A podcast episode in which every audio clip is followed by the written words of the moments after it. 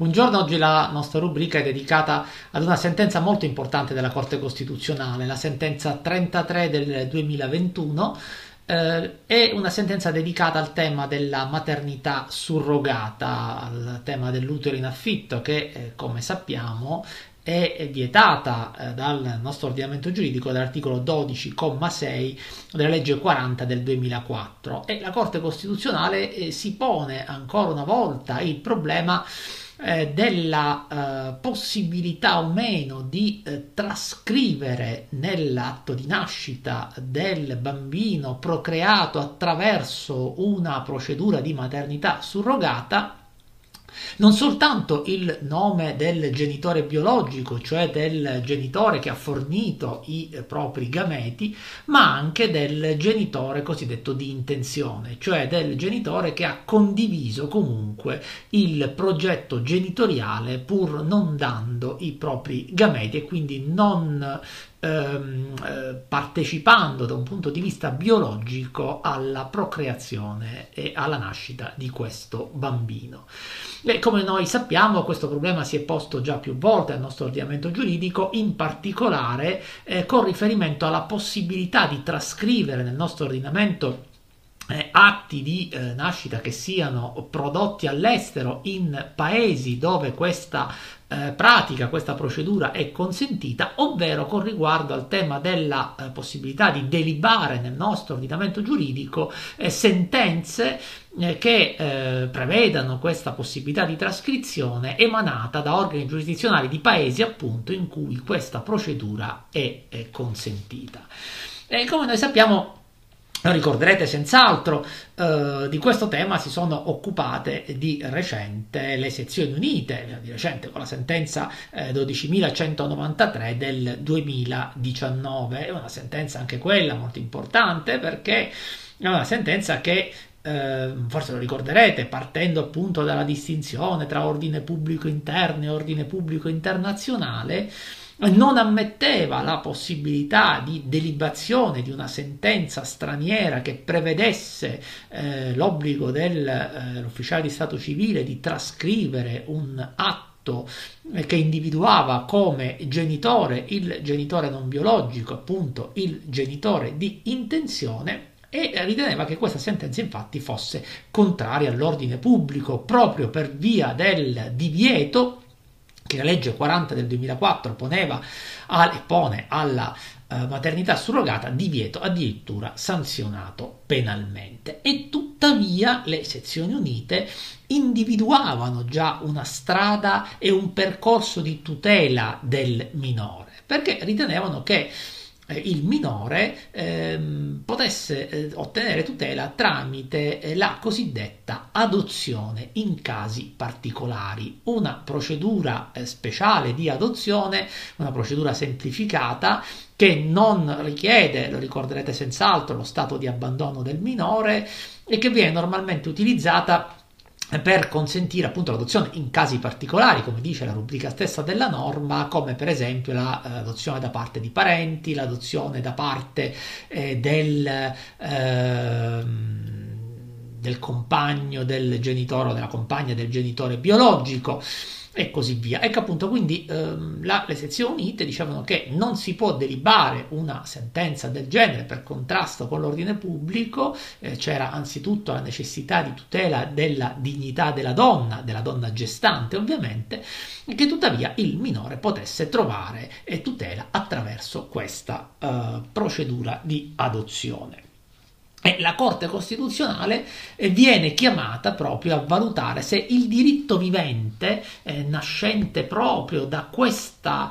sentenza, da questa decisione delle sezioni unite, e quindi un diritto vivente basato sulla procedura di adozione in casi particolari, sia o no rispondente all'assetto, all'ordinamento costituzionale. La Corte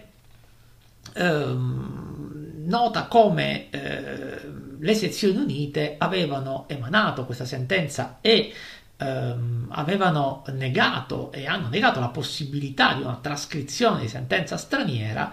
proprio a tutela della dignità umana della gestante.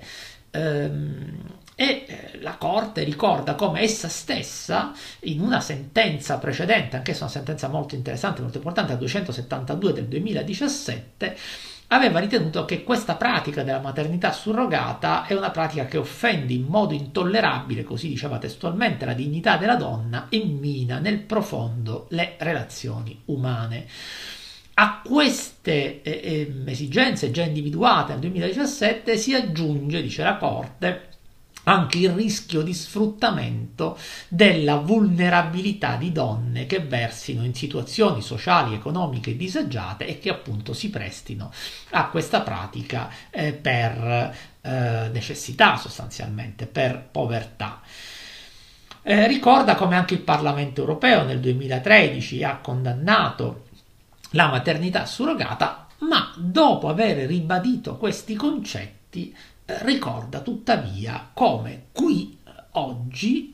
in questa sentenza, in questa decisione, viene in rilievo essenzialmente la tutela del bambino,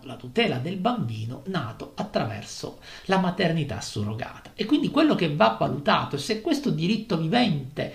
individuato dalle sezioni unite della Corte di Cassazione, se questo ricorso alla procedura di adozione in casi particolari sia in grado di tutelare e sia in grado di dare un adeguato livello di tutela al minore, perché, dice la Corte, non dobbiamo dimenticare che la tutela del minore è un valore assolutamente primario. Lo ha già detto molte volte la Corte Costituzionale, di recente con la sentenza 102 del 2020, con cui si è richiamata a quei concetti, anche questi li ricorderete senz'altro, di migliori interessi, di interesse superiore del minore, che ricorrono nella Dichiarazione universale dei diritti del fanciullo del 59 e della successiva Convenzione sui diritti del fanciullo. E la Corte ricorda come, e più volte si è detto che va sempre ricercata, la soluzione ottimale in concreto, per l'interesse del minore, quello che garantisca, dice, soprattutto dal punto di vista morale, la miglior cura della persona, quindi la miglior cura del minore. E non c'è dubbio, dice la Corte, un'affermazione molto importante, molto forte, che l'interesse di un bambino accudito sin dalla nascita da una coppia che ha condiviso la decisione di farla venire al mondo è quello di ottenere un riconoscimento anche giuridico di questi legami. Di legami, dice, che nella realtà fattuale esistono e che uniscono il bambino a entrambi i componenti della coppia. Ed è questo riconoscimento giuridico è assolutamente essenziale sotto un duplice profilo. Ci dice anzitutto perché è parte integrante della stessa identità del bambino, che vive e cresce in una determinata famiglia o, nelle ipotesi delle unioni civili, in una comunità di affetti, che senz'altro è comunque riconducibile al novero delle formazioni sociali tutelate dall'articolo 2 della Costituzione. Non soltanto, ma poi insiste, c'è un secondo profilo, qui non viene in rilievo, dice, un preteso diritto alla genitorialità di coloro che si prendono cura del bambino. Ricorderete che più volte la Corte di Cassazione, una volta la Corte Costituzionale, avevano negato questo diritto alla genitorialità, lo avevano perimetrato, questo era stato oggetto anche di un grande dibattito dottrinale, questa affermazione che avevano fatto le Corti, ma stavolta ci dice non viene in rilievo questo diritto alla genitorialità, viene in diritto soltanto l'interesse, viene in discussione il diritto del minore, l'interesse del minore a che sia affermata in capo ai genitori, a coloro che che hanno condiviso questo progetto genitoriale, la titolarità giuridica di quel fascio di doveri funzionali agli interessi del minore. Così come del resto la Corte Europea dei Diritti dell'Uomo, pur dando ampia discrezionalità agli Stati, riconosce sempre la centralità dell'interesse del minore, la necessità della tutela del minore.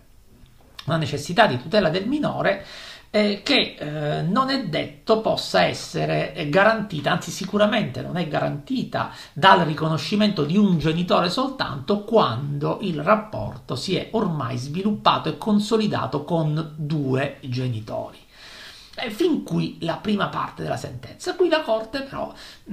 nota come questo interesse certamente primario del bambino non è però, dice, automaticamente prevalente rispetto a ogni controinteresse in gioco. E qui, richiamando le parole di una sua sentenza, l'85 del 2013, ricorda, è una frase che troveremo spessissimo, lo troviamo spessissimo nella sentenza della Corte Costituzionale e ormai nella giurisprudenza della Corte di Cassazione, del Consiglio di Stato, di tutte le giurisdizioni, ricorda come sia sempre necessario un bilanciamento tra i vari interessi. Tutti i diritti fondamentali tutelati dalla Costituzione si trovano in rapporto di integrazione reciproca e non è possibile pertanto individuare uno di essi che abbia la prevalenza assoluta sugli altri. Se così non fosse, si verificherebbe l'illimitata espansione di uno dei diritti che diventerebbe tiranno nei confronti delle altre situazioni giuridiche costituzionalmente riconosciute e protette, che costituiscono nel loro insieme espressione della dignità della persona. E qui un tema del bilanciamento dei valori che è assolutamente fondamentale e che è alla base di evoluzioni del pensiero giuridico importanti di questi ultimi anni. Quindi, alla luce di questo principio fondamentale che ormai regola i rapporti tra i diversi valori in gioco in questa come in altre fattispecie, ecco, la Corte ci dice che gli interessi del minore vanno bilanciati con lo scopo dell'ordinamento giuridico di disincentivare il ricorso alla surrogazione di maternità penalmente sanzionata. Quindi occorre un bilanciamento, l'interesse del minore, ma d'altra parte l'interesse corretto, legittimo dell'ordinamento giuridico a disincentivare pratiche che sono penalmente sanzionate. E questo bilanciamento, ci dice, è un bilanciamento che d'altra parte viene riconosciuto anche dalla Corte Europea dei Diritti dell'Uomo, che lascia un margine di apprezzamento agli Stati sulle modalità di intervento e che però pone come unico limite la necessità di un riconoscimento del legame di filiazione con entrambi i componenti della coppia che di fatto si prende cura del bambino. Quindi ampia discrezionalità da una parte, ma dall'altra necessità assoluta del riconoscimento di questo rapporto di filiazione. È vero, la Corte riconosce che gli Stati possono non consentire la trascrizione di atti di stato civile stranieri o di provvedimenti giudiziari che riconoscano questo status di padre o di madre al genitore di intenzione, proprio, dice la Corte Europea, per non fornire incentivi laddove ciò sia vietato. E tuttavia la Corte ritiene necessario che ogni ordinamento garantisca la concreta possibilità del riconoscimento giuridico del legame tra il bambino e il genitore di intenzione, un riconoscimento giuridico caratterizzato da due elementi, l'elemento della effettività e l'elemento della celerità. Questi due elementi devono esistere negli strumenti che lo Stato mette a disposizione per il riconoscimento della filiazione e su cui l'ordinamento europeo, l'ordinamento della Corte Europea dei Diritti dell'Uomo, la Convenzione Europea dei Diritti dell'Uomo, dà ampia discrezionalità. Quindi discrezionalità sì, ma attraverso una procedura che dia effettività e celerità. Questo è il punto di equilibrio. In questo senso, quindi, ricorda la Corte, la soluzione delle sezioni unite del 2019 è una soluzione che è corretta sotto il profilo della non trascrivibilità dell'atto di stato civile o della sentenza, perché questo è riconosciuto dalla Corte Europea dei Diritti dell'Uomo. Però bisogna capire se questo procedimento di adozione in casi particolari risponda alle esigenze che vengono individuate dalla Corte Europea dei Diritti dell'Uomo, ma vengono indicate anche dalla Corte Costituzionale italiana. E sotto questo profilo ricorda la Corte come essa nel 2002 abbia già ritenuto incostituzionale la norma che vietava il riconoscimento dei figli nati da incesto, e ancora come di recente, con la sentenza 102 del 2020, abbia fatto venir meno l'automatica applicazione, cioè l'automatismo ha fatto venir meno della sanzione accessoria della sospensione dall'esercizio della responsabilità genitoriale in capo al genitore autore di un grave delitto commesso a danno del figlio, perché questo automatismo potrebbe determinare un pregiudizio, risolversi in un pregiudizio per gli interessi del minore.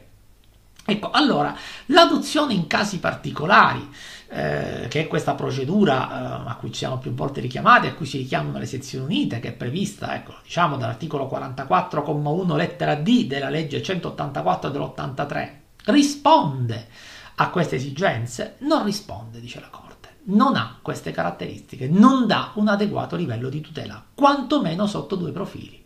Innanzitutto, primo profilo, questa forma di adozione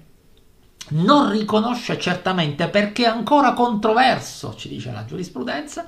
cioè non riconosce perché, certamente perché è controverso in giurisprudenza, il fatto che nascano vincoli di parentela tra il bambino e coloro che appaiono socialmente e soprattutto che lui percepisce come nonni, come zii, ovvero addirittura come fratelli e sorelle. Quindi mentre crea il rapporto con il genitore che appunto adotta il bambino, non è detto, perché è controverso, che si creino questi rapporti parentali successivi, quindi con i nonni, con colui che lui percepisce nonni, con colui che percepisce zii e soprattutto fratelli e sorelle, evidentemente genitori o figli o fratelli e sorelle del genitore che lo ha adottato. Inoltre, il punto più grave è che questa procedura è comunque rimessa alla volontà e all'assenso del cosiddetto genitore biologico, ai sensi dell'articolo 46 della legge 184 del 93 e dell'83, e questo consenso del genitore biologico non è detto che possa sussistere sempre, perché potrebbero nascere delle situazioni in cui il genitore biologico finisca con il negare questo consenso, e la negazione del consenso si riflette però sulle impossibilità per il bambino di ottenere anche questa forma pur minima di tutela. In questo senso, quindi, ci dice che l'adozione dovrebbe essere disciplinata in modo più aderente alle peculiarità della situazione in esame, una situazione che è molto distante da quella dell'adozione in forma particolare, le ipotesi particolari. E questo compito di adeguare il diritto però deve essere rimesso al legislatore, perché ci sono un ventaglio di opzioni, tutte possibili, tutti compatibili con la Costituzione, e quindi